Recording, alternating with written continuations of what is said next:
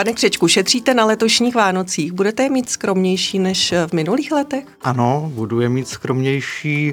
Samozřejmě nemůžu ochudit své malé děti o dárky, ale já sám o žádný dárek nestojím a věřím, že k tomu přistoupí podobně i další členové rodiny a že nebudou moc zklamaní.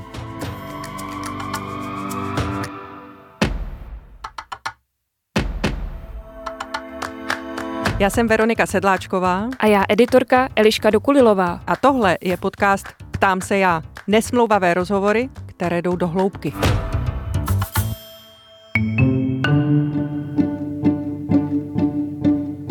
Letošní Vánoce budou v Česku jiné, převážně skromnější než v minulých letech. Lidé začínají kvůli vysokým cenám šetřit a za dárky či sváteční tabuly nechtějí nebo nemůžou utrácet tolik jako dřív. Podle průzkumu společnosti Kruk, která spravuje pohledávky na tuzemském a slovenském trhu, si víc než čtvrtina českých domácností může dovolit nakupovat jen základní potraviny.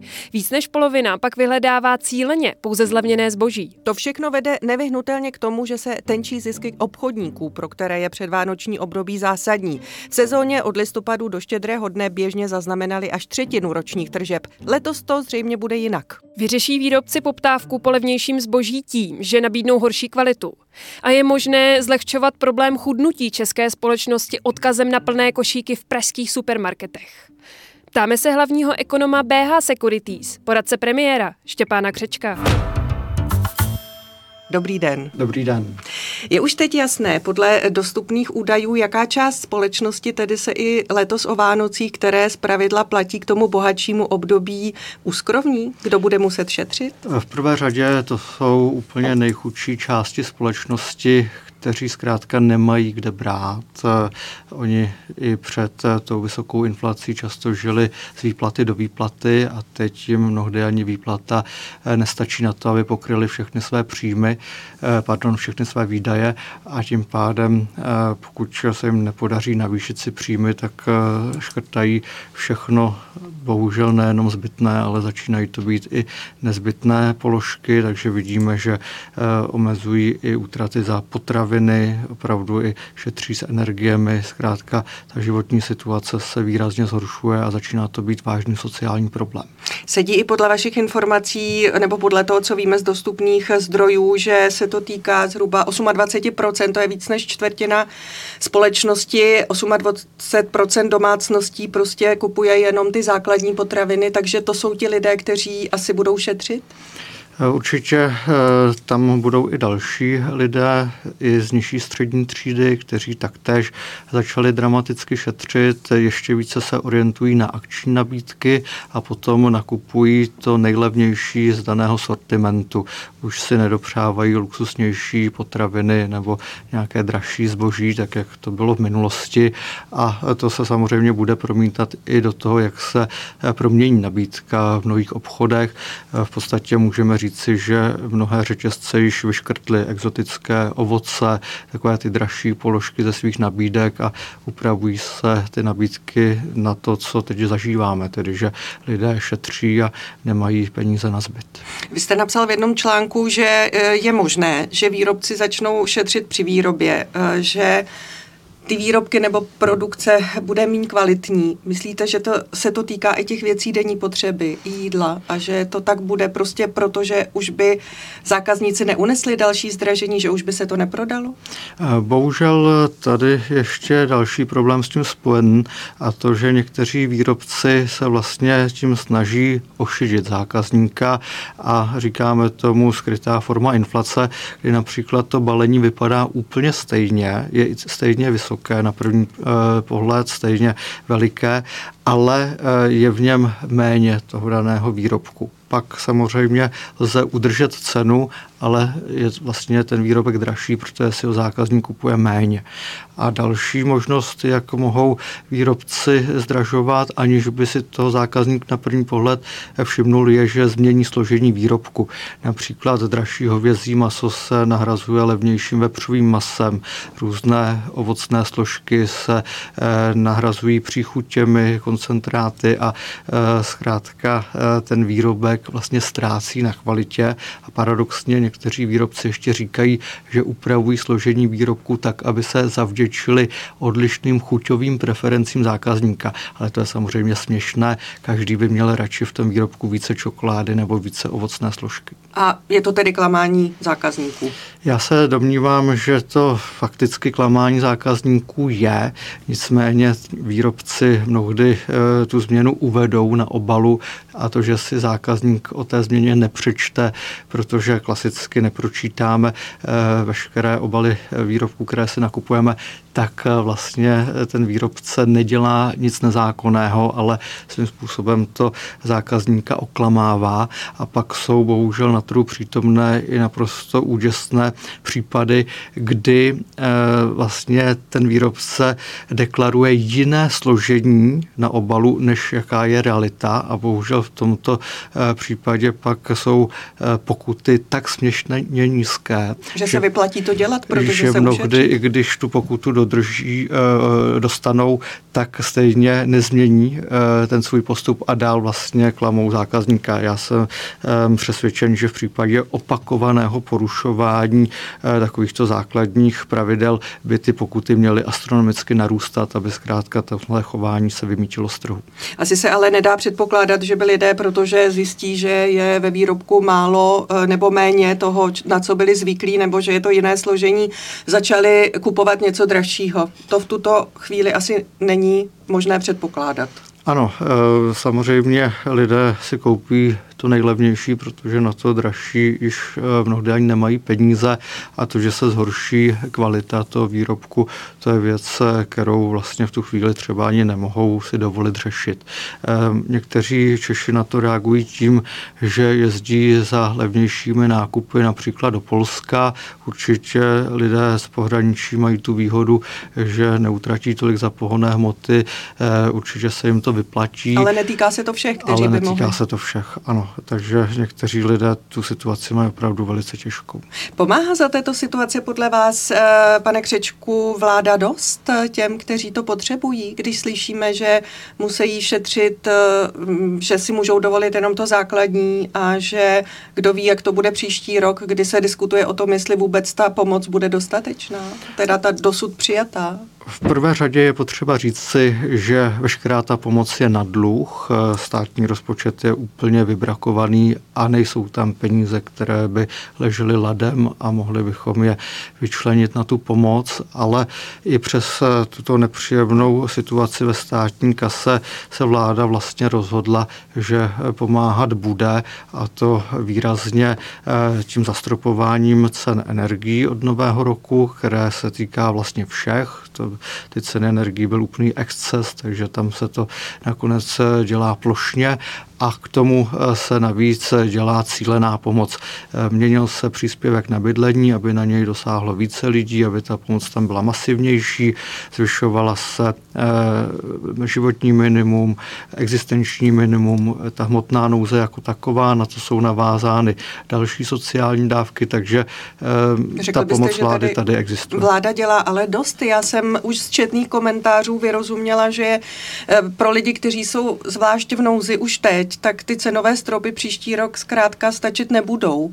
Že pro některé domácnosti to je málo, i když, jak jste zmínil, tak to vše vláda dělá vlastně na úkor příštích generací nebo těch, kteří budou muset dluhy splácet. Myslíte, že bude potřeba postoupit ještě dál? Určitě je na místě se bavit i o tom, jestli eh, nezacílit ten úsporný tarif, který jsme zažívali eh, na konci letošního roku, vyloženě na ty sociálně slabé skupiny obyvatel, tak aby se jim pomohlo ještě nad rámec toho zastropování cen. O tom se určitě jedná mezi poradci, ale není o tom eh, definitivně rozhodnuto a jsem přesvědčen, že ta pomoc by měla být teď již hlavně cílená. Protože... Má vláda taková data, aby mohla vybrat eh, skupiny obyvatel, kterým to opravdu bude potřeba nějakým způsobem ulehčit? Já budu hovořit úplně upřímně a řeknu, že když se eh, přejímaly některé ty rezorty, tak eh, analytická schopnost těch ministerstev a jejich pracovníků je často velice žalostná a bohužel eh, veškerá data, která by byla potřebná k tomu, aby se zacílila přesně ta daná pomoc, tak tam mnohdy chybí.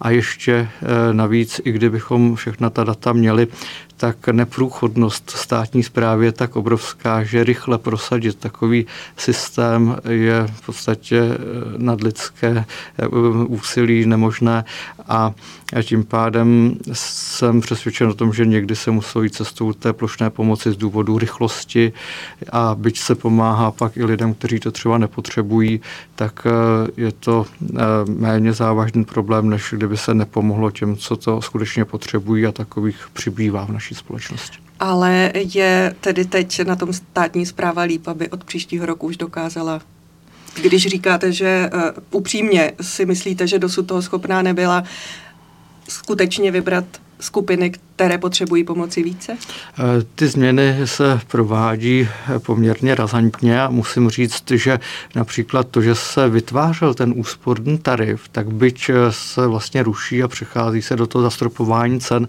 tak se získalo obrovské množství dat z toho trhu, na základě eh, kterého pak právě půjdou eh, ta opatření lépe cílit. Takže minimálně v oblasti energetiky se ta situace zlepšila a velice dobrou práci také od odvádí Ministerstvo práce a sociálních věcí, kde taktéž se eh, mnohé ty datové problémy začínají řešit.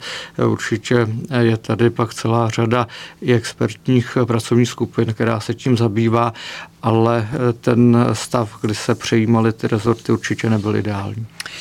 Jak ovlivní ekonomiku, a myslím ekonomiku celého státu, že domácnosti začínají šetřit? Jak se to odrazí na tom, že ta spotřeba už nebude taková?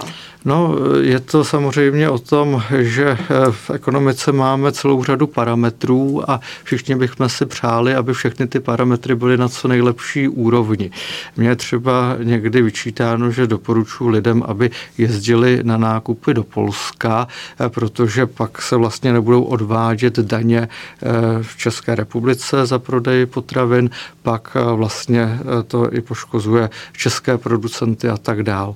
Nicméně, když si uvědomíme eh, tu současnou situaci, tak problém číslo jedna je inflace. A ve chvíli, kdy budeme snižovat poptávku na českém trhu třeba tím, že budeme jezdit do Polska, tak řešíme ten největší problém. To znamená, Ale... že nepouštíme tolik peněz do oběhu? Ano, přesně tak. Na tom českém trhu, kde ty inflační tlaky jsou velmi silné, i kvůli pořád ještě silné domácí poptávce, ale samozřejmě vytváříme tím nové problémy v ekonomice. No ano, protože obchodníci si stěžují, nemají takové tržby a příští rok to asi o moc lepší nebude? Přesně jak říkáte, nicméně tyto problémy zatím jsou na řádově nižší úrovni, naše ekonomika je pořád v růstu, pořád tady jsou ty silné inflační tlaky, obchodníci mají pořád eh, často lepší tržby, než měli za pandemie, takže eh, ano, také to způsobuje problémy, ale řádově menší než ten problém s inflací, který se tím řeší. A eh, pak je to samozřejmě vždycky o tom, že jako makroekonom nemůžu přehlížet i ty dopady na konkrétní rodiny. A já prostě jako ekonom nemůžu doporučovat lidem, aby nakupovali draze v České republice, když to jde levněji v zahraničí a můžou tak eh, svým domácím rozpočtům eh, výrazně prospět. Rozumím tomu dobře, takže podle vás tedy ti, kdo potřebují zejména pomoc státu, jsou eh, rodiny, zvlášť ty, ty ohrožené domácnosti a že obchodníci to prostě nějak unesou? Že tady nehrozí nějak velký atak na střední třídu kvůli tomu, že u nich lidé nebudou nakupovat, objednávat, vyrábět. Víte, v České republice často tu diskuzi soustředíme na to posledního v tom pelotonu a argumentujeme tím jednotlivým případem eh, tak, abychom jakoby vystihli eh, ten celý problém. Ale to nás často vede na cestí a eh, skutečně nemůžeme o kvalitě našeho sociálního systému hovořit na základě třeba jedné matky samoživitelky s devíti dětmi. Samozřejmě, ta se má špatně, ale také tomu předcházelo to, jak se přechovala, než se dostala do toho současného mm-hmm. cílového stavu a potom vždycky vytipujeme prostě skupinu eh, pár osob, kteří eh, jsou vlastně trošku mimo ten systém a ten systém jim dostatečně nepomáhá. Ano, určitě i u těch obchodníků najdeme eh, konkrétní firmy, kteří tu současnou situaci neunesou, kteří zkrachují, kde vlastně vznikne nezaměstnanost a tak dál, ale přeci jenom dívejme se na to z toho většího nadhledu a u obchodníků teď nějaký dramatický problém není. Většina z nich má poměrně solidní zisky a ten problém je u spotřebitelů. A potom, kdybych měl eh, kategorizovat jednotlivé typy spotřebitelů, tak zase najdeme pár smutných případů důchodců, ale eh, důchodcům díky mimořádným valorizacím eh, ta situace je do značné míry kompenzována. Ten největší problém vidím u rodin s dětmi. Mm-hmm. A tam vidíme, že třeba rodičovský příspěvek se nezvyšoval, že náklady na... to jako valorizovat penze, což se děje. Přesně tak. Eh, takže ty rodiny s dětmi jsou v tuto chvíli podle mě eh, velmi eh, ohroženy a tam by měla směřovat naše pozornost. Já ještě zůstanu u toho segmentu maloobchodu, u té takzvané střední třídy, do které spadají i drobní živnostníci, podnikatelé, obchodníci. Myslíte, že pomůže zvýšení povinného limitu pro DPH, aby mohlo víc OSVČ přejít do té paušální daně? Určitě ano. Já jsem si to přál už před mnoha lety naspět. Od té doby inflace obrovsky narostla, takže i obraty těch živnostníků obrovsky narostly a ten limit jednoho milionu zkrátka už nedává žádný smysl. No, ale nepřijde Byl... stát o peníze, které zase potřebuje v té pokladně, ze které rozděluje těm nejpotřebnějším. To opatření není příliš eh, rozpočtově nákladné. Mnoha lidem obrovsky ušetří administrativu. Eh, živnostníci si nebudou muset zakládat SROčko, aby eh, nepřekročili ten limit, teď to rozkládali, takže eh, do milionu pracovali na živnost a pak zbytek fakturovali na SROčko. Stejně to šlo obcházet. Tady ta všechna administrativa kolem toho pomine a lidem to vlastně umožňuje přizpůsobovat se těm současným cenám, protože eh, nemůžeme si hrát na to, že ten limit jednoho milionu v dnešní době má stejnou váhu jako v době, kdy vznikal. Od té doby jsou ty ceny a obraty živnostníků úplně někde jinde.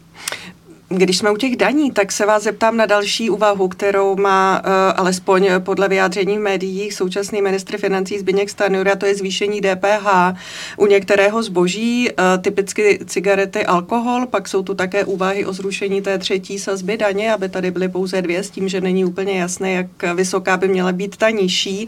To jsou úvahy správným směrem, řekl byste, protože vypadá to, že některé zboží by tak opravdu zdražilo mm, na trhu pro všechny. U to, u to DPH DPH bohužel často vidíme, že když se přeřazují položky do vyšších sazeb, tak se to promítá do koncových cen, ale když se pak přeřazují do nižších sazeb, tak často ty ceny zůstávají stejné. Takže já bych byl velice opatrný při tom, eh, kam budeme jakou eh, položku přeřazovat, ale ten dlouhodobý cíl, který ho nemusíme dosáhnout teď v probíhající krizi, ale ten dlouhodobý cíl, ke kterému bychom podle mě měli směřovat, je, abychom pokud možno měli jednu jedinou sazbu DPH, maximálně dvě sazby DPH a tím odpadnou veškeré ty diskuze o tom, jakou položku na úkor koho zvýhodníme, všechny ty lobistické tlaky no, ale nebylo by to budou příliš minulosti. brutální, zvláště v některých segmentech a zvlášť pro některé spotřebitele? E, vidíme to v některých zemích, třeba v Dánsku, tam je jednotná sazba 25%, v Dánsku to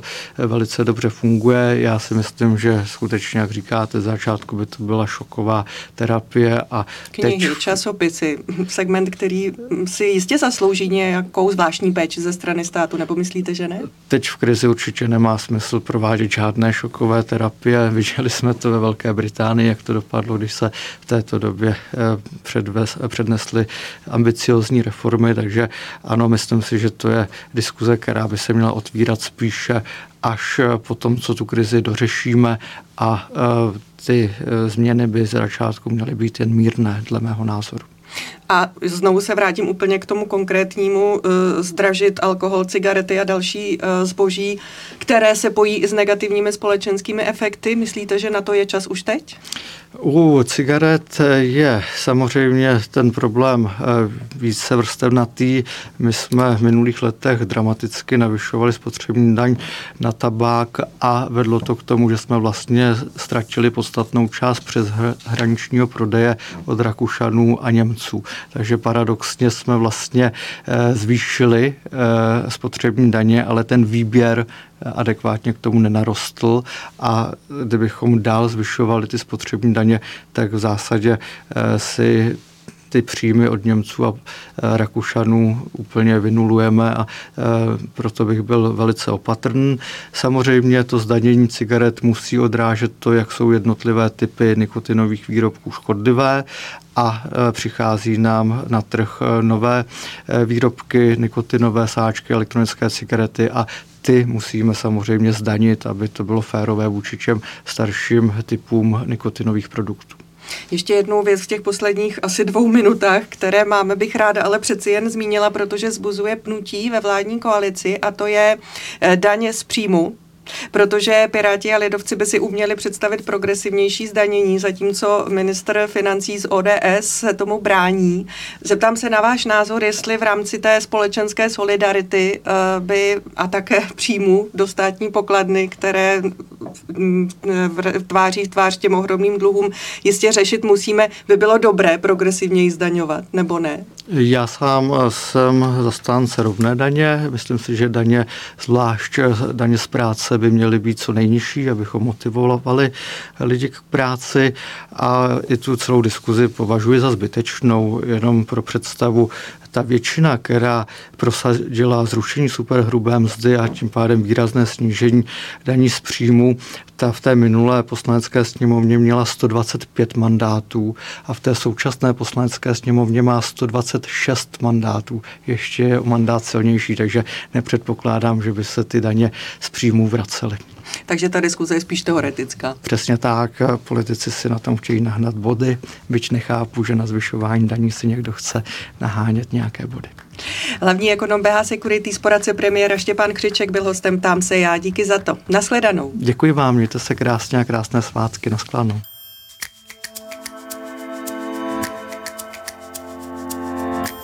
Náš podcast najdete buď na webu Seznam zprávy ve svých podcastových aplikacích nebo na webu podcasty.cz. Pěkný den přeje Veronika Sedláčková.